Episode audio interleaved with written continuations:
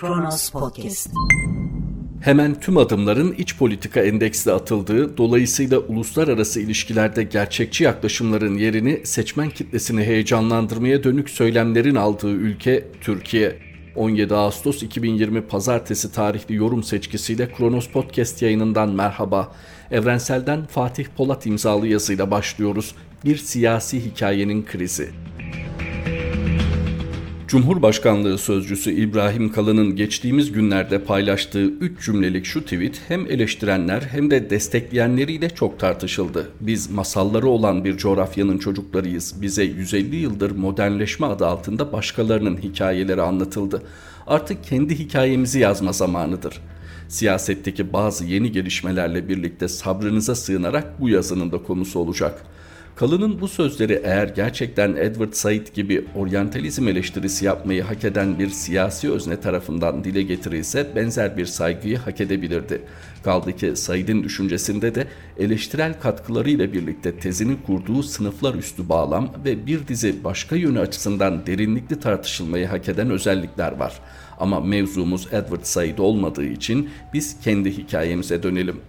AKP hükümeti 7 Haziran 2015 seçimleriyle tek başına iktidarı kaybetmesiyle birlikte bir siyasi hegemonya mücadelesi bağlamında kendi hikayesini tüm toplumun hikayesi olarak gösterebilme yeteneği açısından ciddi bir yara aldı kendi bekasıyla ülkenin bekası arasında koşutluk ilişkisi kurduğu son yerel seçimlerden de ciddi bir yara alarak çıkmış olması iktidarın hikaye krizinin giderek derinleştiğini gözler önüne sermişti. Eğer bu hikaye krizi olmasaydı muhtemelen Ayasofya kartı bile gündeme gelmeyebilirdi. Kasım ayında yapılacak seçimlerde Amerika Birleşik Devletleri Başkan adayı olan Joe Biden'ın 7 ay önce dile getirdiği Türkiye'deki muhalefet partilerine destek vererek iktidarı değiştirebileceklerine dair sözlerinin Türkiye'de iktidar çevrelerince bugün gündem edilme biçimi de yine aynı hikaye krizinden bağımsız değil. Gazeteci Cansu Çamlıbel'in önceki gün Twitter hesabından dile getirdiği şu tespit ise tüm bu hegemonya cambazlığı arasında son derece gerçekçi. Trump da 2016'da adayken Ankara'da İslam karşıtı diye yerden yere vuruluyordu. Trump Towers'ın ismi değişsin falan üst perdeden demeçler gırla gidiyordu. Sonra canciğer kuzu sarması olundu. Biden seçilirse de biz yine o Beyaz Saray pozları için can atıldığına tanık olacağız.'' 1977-81 yılları arasında başkanlık yapmış olan Jimmy Carter döneminden itibaren ABD'nin komünizme karşı bir savunma stratejisi olarak İslam'ı kullanmasını ifade eden Yeşil Kuşak projesi AKP'nin kurucu kadrolarının siyasi hikayesinin de bir parçasıdır. Bölgesel çıkarlar bakımından ABD ile ilişkilerde yaşanmış olan pürüzler de ABD başkanlarıyla aynı fotoğraf karesi içinde samimi bir poz vermenin önemine dair tutkuyu hiçbir zaman ortadan kaldırmadı. Dün Ahmet Davutoğlu'nun Dışişleri Bakanı ve Başbakan olarak stratejik derinlik söylemleriyle hikayesine anlam kazandırmaya çalıştığı iktidar bugün Ayasofya kartı, İbrahim Kalın'ın bir tweet'i ya da Joe Biden'ın 7 ay önceki bir konuşmasıyla hikayesindeki hegemonya yırtığını yamamaya çalışıyor. Herkes onun hikayesini konuşsun, herkes kendi özlemlerini onun hikayesinde bulsun ve başkalarının hikayesi ise bir trajediden öteye gidemesin. Ama işte öyle mükemmel bir dünya yok. Ben ne yaparsam yapayım dünya hep benim etrafımda dönsün diye düşünebilirsiniz ama işte dünya o kadar küçük değil.'' Sizin hikayenizin içinde bizim meslektaşlarımız, gazeteciler ya da milyonların oy verdiği siyasetçiler içerideyse o hikaye bize dramdır, zulümdür. Sizin hikayenizde maden işçileri için iş cinayetleri bir fıtrat, koronavirüs riski altında çalışmak bir milli görevse ya da yoksulun ekmeği sürekli küçülüyorsa, emekçinin kıdem tazminatına bile göz dikiliyorsa, İstanbul Sözleşmesi hedefe konuluyorsa o hikaye sizin elinizde kalır.'' Belki bugün değilse de yarın. Kulağımıza küpe olması gereken bir Afrika atasözüyle bağlayalım. Aslanlar kendi hikayelerini yazmadıkça avcıların hikayelerini dinlemek zorundayız. Fatih Polat'ın yazısını aktardığımız evrenselden sonra sözcüdeyiz. Zeynep Gürcanlı Biden'ın sözlerine tepki vesilesiyle hatırlanan diğer konulardan söz ediyor. Algıyı da yönetemez oldular. AKP'nin son 18 yılda en iyi yaptığı şey nedir sorusunun yanıtı hiç şüphesiz algı yönetimi. Elde avuçta algı operasyonu yapabilecek pek bir şey kalmamış olacak ki buzdolabına sarıldı AKP. Önce ekonomik kriz olmadığını Türkiye'deki buzdolabı satışıyla açıklamaya çalışan Erdoğan'ın konuşması geldi. Ama bu konuşma üzerine de vatandaş evdeki buzdolabını açıp içinin boş olduğunu gördü. Yine ters tepti. Baktılar buzdolabı olmuyor. Buzluktan Amerika Birleşik Devletleri'nin Kasım ayında yapılacak seçimlerindeki demokrat aday Joe Biden'ın 7 ay önceki konuşmasını çıkardılar. Biden'ın konuşması üzerinden muhalefete ayar verilmeye, iç kamuoyuna da muhalefet Amerikan işbirlikçisi gibi gösterilmeye çalışıldı. Trollerin Biden'ın açıklamalarını yaymalarıyla başlayan, saray çalışanından milletvekiline tüm AKP'lilerin sosyal medya hesaplarından paylaştıkları tepkilerle devam eden algı operasyonu tutmadı. Tutmamasının gerekçeleri son derece somut. Biden söz konusu konuşmayı 7 ay önce yaptı. AKP'nin neden o zaman tepki göstermeyip şimdi birdenbire yeri göğü yıkmaya kalkması toplumun her kesiminde sorgulanır oldu. Biden'ın bu cümlelerinden sadece birkaç ay önce AKP hükümetinin pek iyi ilişkiler içinde olduğu Amerika Birleşik Devletleri Başkanı Donald Trump Türkiye'ye Cumhurbaşkanına hitaben ağza alınmaması gereken ifadeler içeren bir mektup göndermişti. Mektup devlet başkanından devlet başkanına resmi bir evraktı ve ancak bizzat Trump tarafından gazetecilere dağıtıldığında Türkiye kamuoyunun haberi oldu. AKP hükümeti o ağza alınmaması gereken ifadelere karşılık ciddi bir tepki gösteremedi. Elbette AKP'lilerin daha başkan bile olmamış sadece bir aday olan Biden'a gösterdikleri bu tepki Trump'ın mektubunu ve ona karşı yine bizzat AKP tarafından izlenen yumuşak tavrı akla getirdi. AKP algıcıları kaş yapayım derken göz çıkarmış oldu.''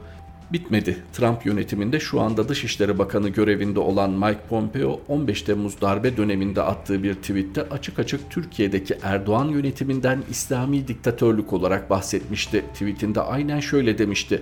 İran hükümetinin demokrasi anlayışı da Erdoğan'ınki kadar ikisi de totaliter İslamcı diktatörlükler. Şu kadere bakın ki Biden'ın 7 ay önceki açıklamalarının Türkiye'de gündem olduğu gün AKP hükümetinin Dışişleri Bakanı Mevlüt Çavuşoğlu da Mike Pompeo ile görüştü.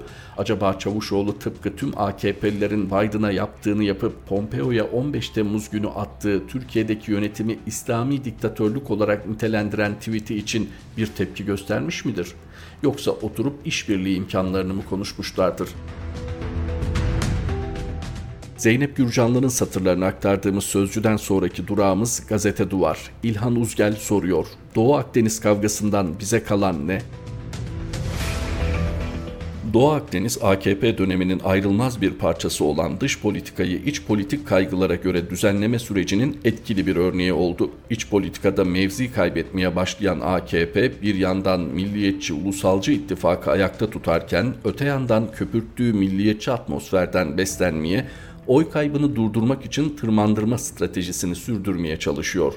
Elinde fazla kozu kalmamış bir iktidar için belli bir süre için ilan edilen bir denizcilere duyuru Navtex bile hükümet medyası tarafından Akdeniz'deki oyun bozucu büyük hamle ve zafer olarak sunulabiliyor.'' AKP yönetimi bir süredir geçmiş kayıpları Türkiye'yi içine soktuğu yalıtılmışlığı, Doğu Akdeniz'de donanmayı Libya'da ordu ve istihbaratı kullanarak kırmaya, telafi etmeye dayalı bir politika izliyor. Reel politik açısından bakıldığında AKP yönetiminin üç temel hatası oldu. Uzun bir süredir Türkiye bölgedeki her sorunun bir parçası haline geldi. İkincisi dış politikasını fazlasıyla askerileştirdi. Aynı anda birden fazla çatışma ve gerginliğin içine girdi. Üçüncüsü diğer aktörlerden farklı olarak herhangi bir ittifak kuramadan tek başına dengeleri değiştirmeye çalıştı. Ordunun etkisinin olduğu ve ABD'nin çeşitli nedenlerle göz yumduğu Libya gibi bir çatışma sahasında bu işe yaradı. Ama Doğu Akdeniz siyaseti bunun toparlanmasının giderek imkansız olduğu bir alana dönüştü. Şu anda Türkiye'nin Doğu Akdeniz siyaseti herhangi bir dış politika ilkesine dayanmıyor. Realist değil çünkü ittifak ilişkileri kurmak, soğuk ve ideolojik olmayan bir çizgide ilerlemek gibi bir real politiğin ilkelerine uymuyor. İslamcı değil çünkü İslamcılık yapabileceği aktörler kalmadı. Libya'daki Serraç hükümetiyle İslamcı olduğu için değil, başka seçeneği olmadığı için anlaşma imzaladı. AKP'den sol, bölge halklarını da gözeten, işbirliğini zorlayan bir dış politika anlayışı zaten beklemiyoruz. Bu kadar askeri güç ve çatışmaya dayalı bir siyasetin liberal ilkelere uyduğunu söylemek de mümkün değil. Dolayısıyla herhangi bir siyasal ideolojik eksene oturmayan, iç politika kaygılarıyla girdikçe bir türlü çıkamadığı sorunlara bulaşan, tanımlaması kolay olmayan bir süreçle karşı karşıyayız. Bunun en önemli sonuçlarından biri Doğu Akdeniz siyasetinin Türkiye'nin dış ve güvenlik politikasını ipotek altına alması oldu. Rusya, Avrupa Birliği ve Amerika Birleşik Devletleri ile ilişkiler bu bölgedeki gelişmeler prizmasından yürütülür hale geldi. Türkiye gibi bir ülkenin dış politikasının sürekli bir alarm durumunda olması, bunun yıllara yayılması korkunç bir enerji kaybına, gereksiz didişmelere yol açma riski taşıyor.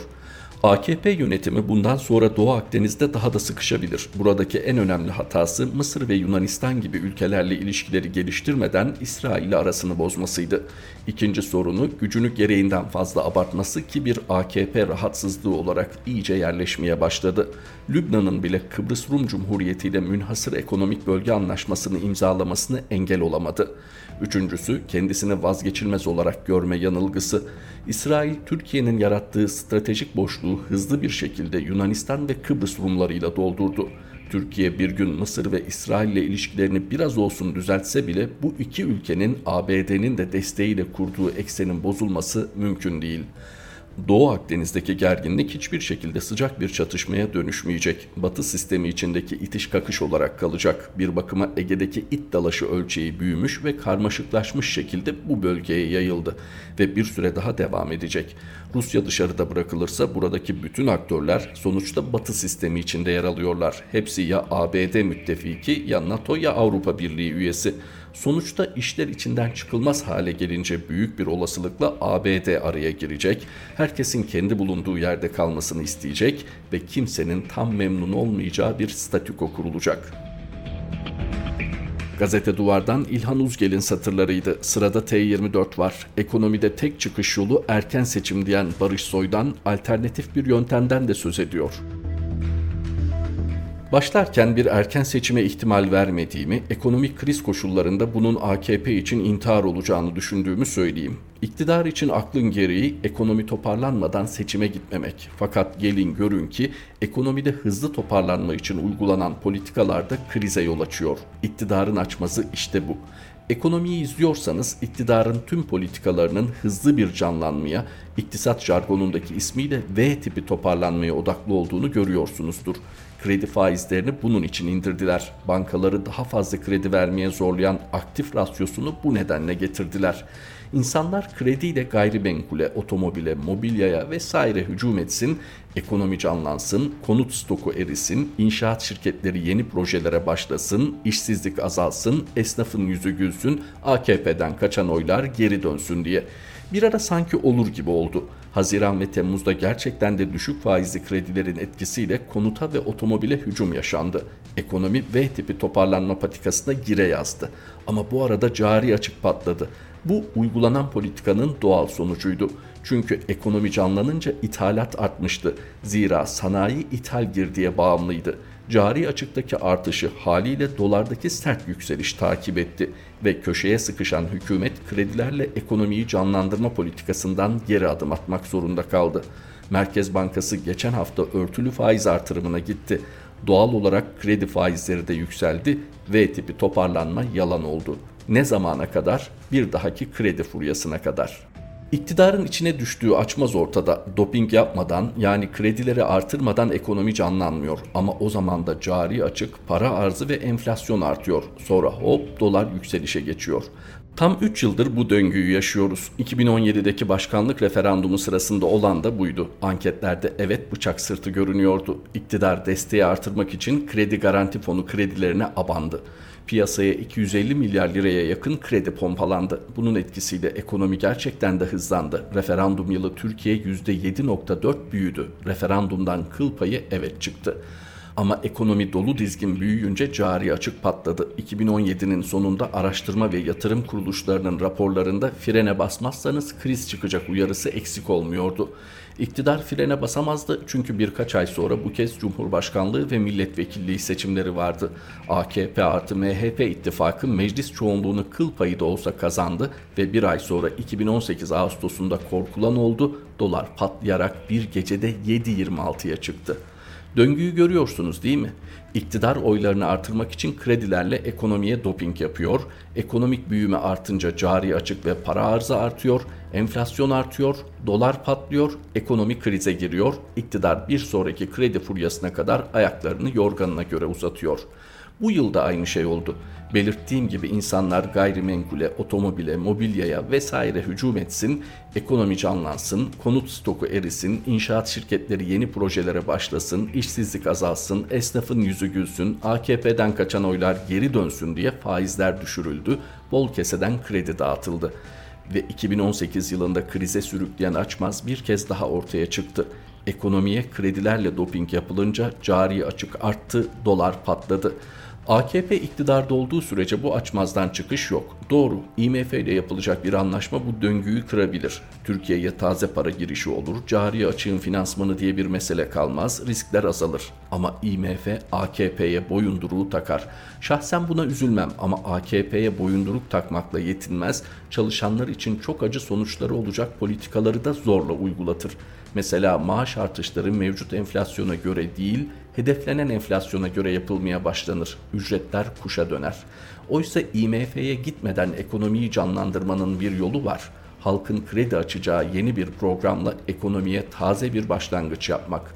Yıllardır yapılamayan yapısal reformları raftan indirmek dış politikada gerginlikleri azaltmak, istikrar ve güveni geri getirmek, insanların önlerini görmesini sağlamak. Elbette sistemin kendi sınırları dahilinde olabildiği ölçüde. İş IMF mi erken seçim mi noktasına geldiğinde iktidarın vatansever bir karar alacağını ümit ediyorum. T24'ten Barış Soydan'ın satırlarını aktardıktan sonra karardayız. Gölcük depreminin 21. yılında beklenen büyük sarsıntıya hazır olmak bir yana vaatlerin buharlaşıp uçtuğu bir ortamdayız. Mustafa Karalioğlu deprem başlığı altında uyarıyor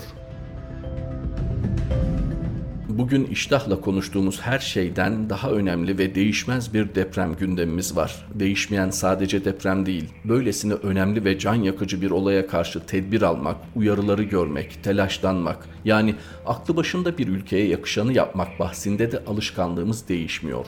İhmalkar, kayıtsız ve asla gerçekle yüzleşmez bir sessizlikle ayları yılları geçiriyoruz.'' Deprem İstanbul'a belki yakında belki çok yakında gelecek. Bundan kimsenin şüphesi yok. Belki 600 bin binanın dayanıksız 400 bini hasar alacak ve belki en az 75 bini içindekilerle birlikte yerle bir olacak. Kimileri depremin şiddetine bağlı olarak binaların %70'ini risk altında görüyor. Kaç kişinin muhtemel bir depremde ölebileceğine dair tahminleri buraya yazmaksa ürkütücü. Sadece İstanbul'un değil, ülkenin nasıl bir ekonomik ve stratejik risk altına gireceğini de uyanmamak, önlem almamak, gerekeni yapmamak genel karakterimiz oldu. 18 senede milyarlarca doları inşaata, betona gömüp yine de kentsel dönüşümü yapamayan, insanlarını dayanıklı evlerde oturtamayan bir ülke olur mu? Peki bu yetmezmiş gibi yine şantiye kurup deprem gelecek şehre önce kanal açan bir ülke olur mu? Biz o ülkeyiz işte. Bu bir jeoloji ikazı ya da deprem uzmanlığı yazısı değildir. O işin uzmanları söylemesi gerekeni söyledi, üzerlerine düşeni yaptı. Daha nasıl açık söylenebilir? Sözüm biz nasıl bir milletiz sorusuna cevaptır. Büyük, asil, kudretli, ferasetli vesaire. Öyle mi acaba? Bu kadar yakın ve yıkıcı bir tehlike karşısında başını kuma gömen, yaklaşan belayı umursamayan, devlet yapmıyorsa ben yapayım, imkanım yoksa da devleti zorlayayım demeyen bir millet kendisiyle övünürken biraz düşünmelidir.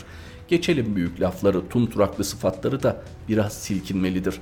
Şu sözler senelerdir çırpınıp duran ama sözünü dinletemeyen deprem hocası Profesör Naci Görür'e ait minimum 7.2 şiddetinde deprem bekliyoruz ama 1766'daki gibi 3 ay arayla Marmara'nın tamamı kırılabilir. İşte bu en kötü senaryo. Artı eksi 10-15 sene veriyoruz. İşin son demlerindeyiz. Halkın biz depremde ölmek istemiyoruz demesi lazım. Talep olmazsa siyasetçi de depremi gündemine almıyor.'' Türkiye ihmal ve kayıtsızlık yüzünden çok alanda değer kaybediyor, kalitesini düşürüyor. Dünya Ligi'nde bütün toplumsal normlar listesinde baş aşağı gidiyoruz. Toplam kalitemiz eriyor ve izliyoruz. Öngörüsüzlük yüzünden kaybettiklerimiz tamam ama hiç olmazsa öngörülebilen, neredeyse tarih verilen bir felakete karşı millet ve devlet olduğumuzu gösterelim. Hiç olmazsa insan hayatını önemseyelim ki millet de devlet de yaşasın.'' Karardan aktardığımız Mustafa Karalioğlu imzalı satırlar bu birlikteliğimizdeki son paylaşımımızdı. Mehmet Şahin yeni yorum seçkimizde Kronos Podcast yayınında tekrar buluşmak üzere. Hoşçakalın. Kronos Podcast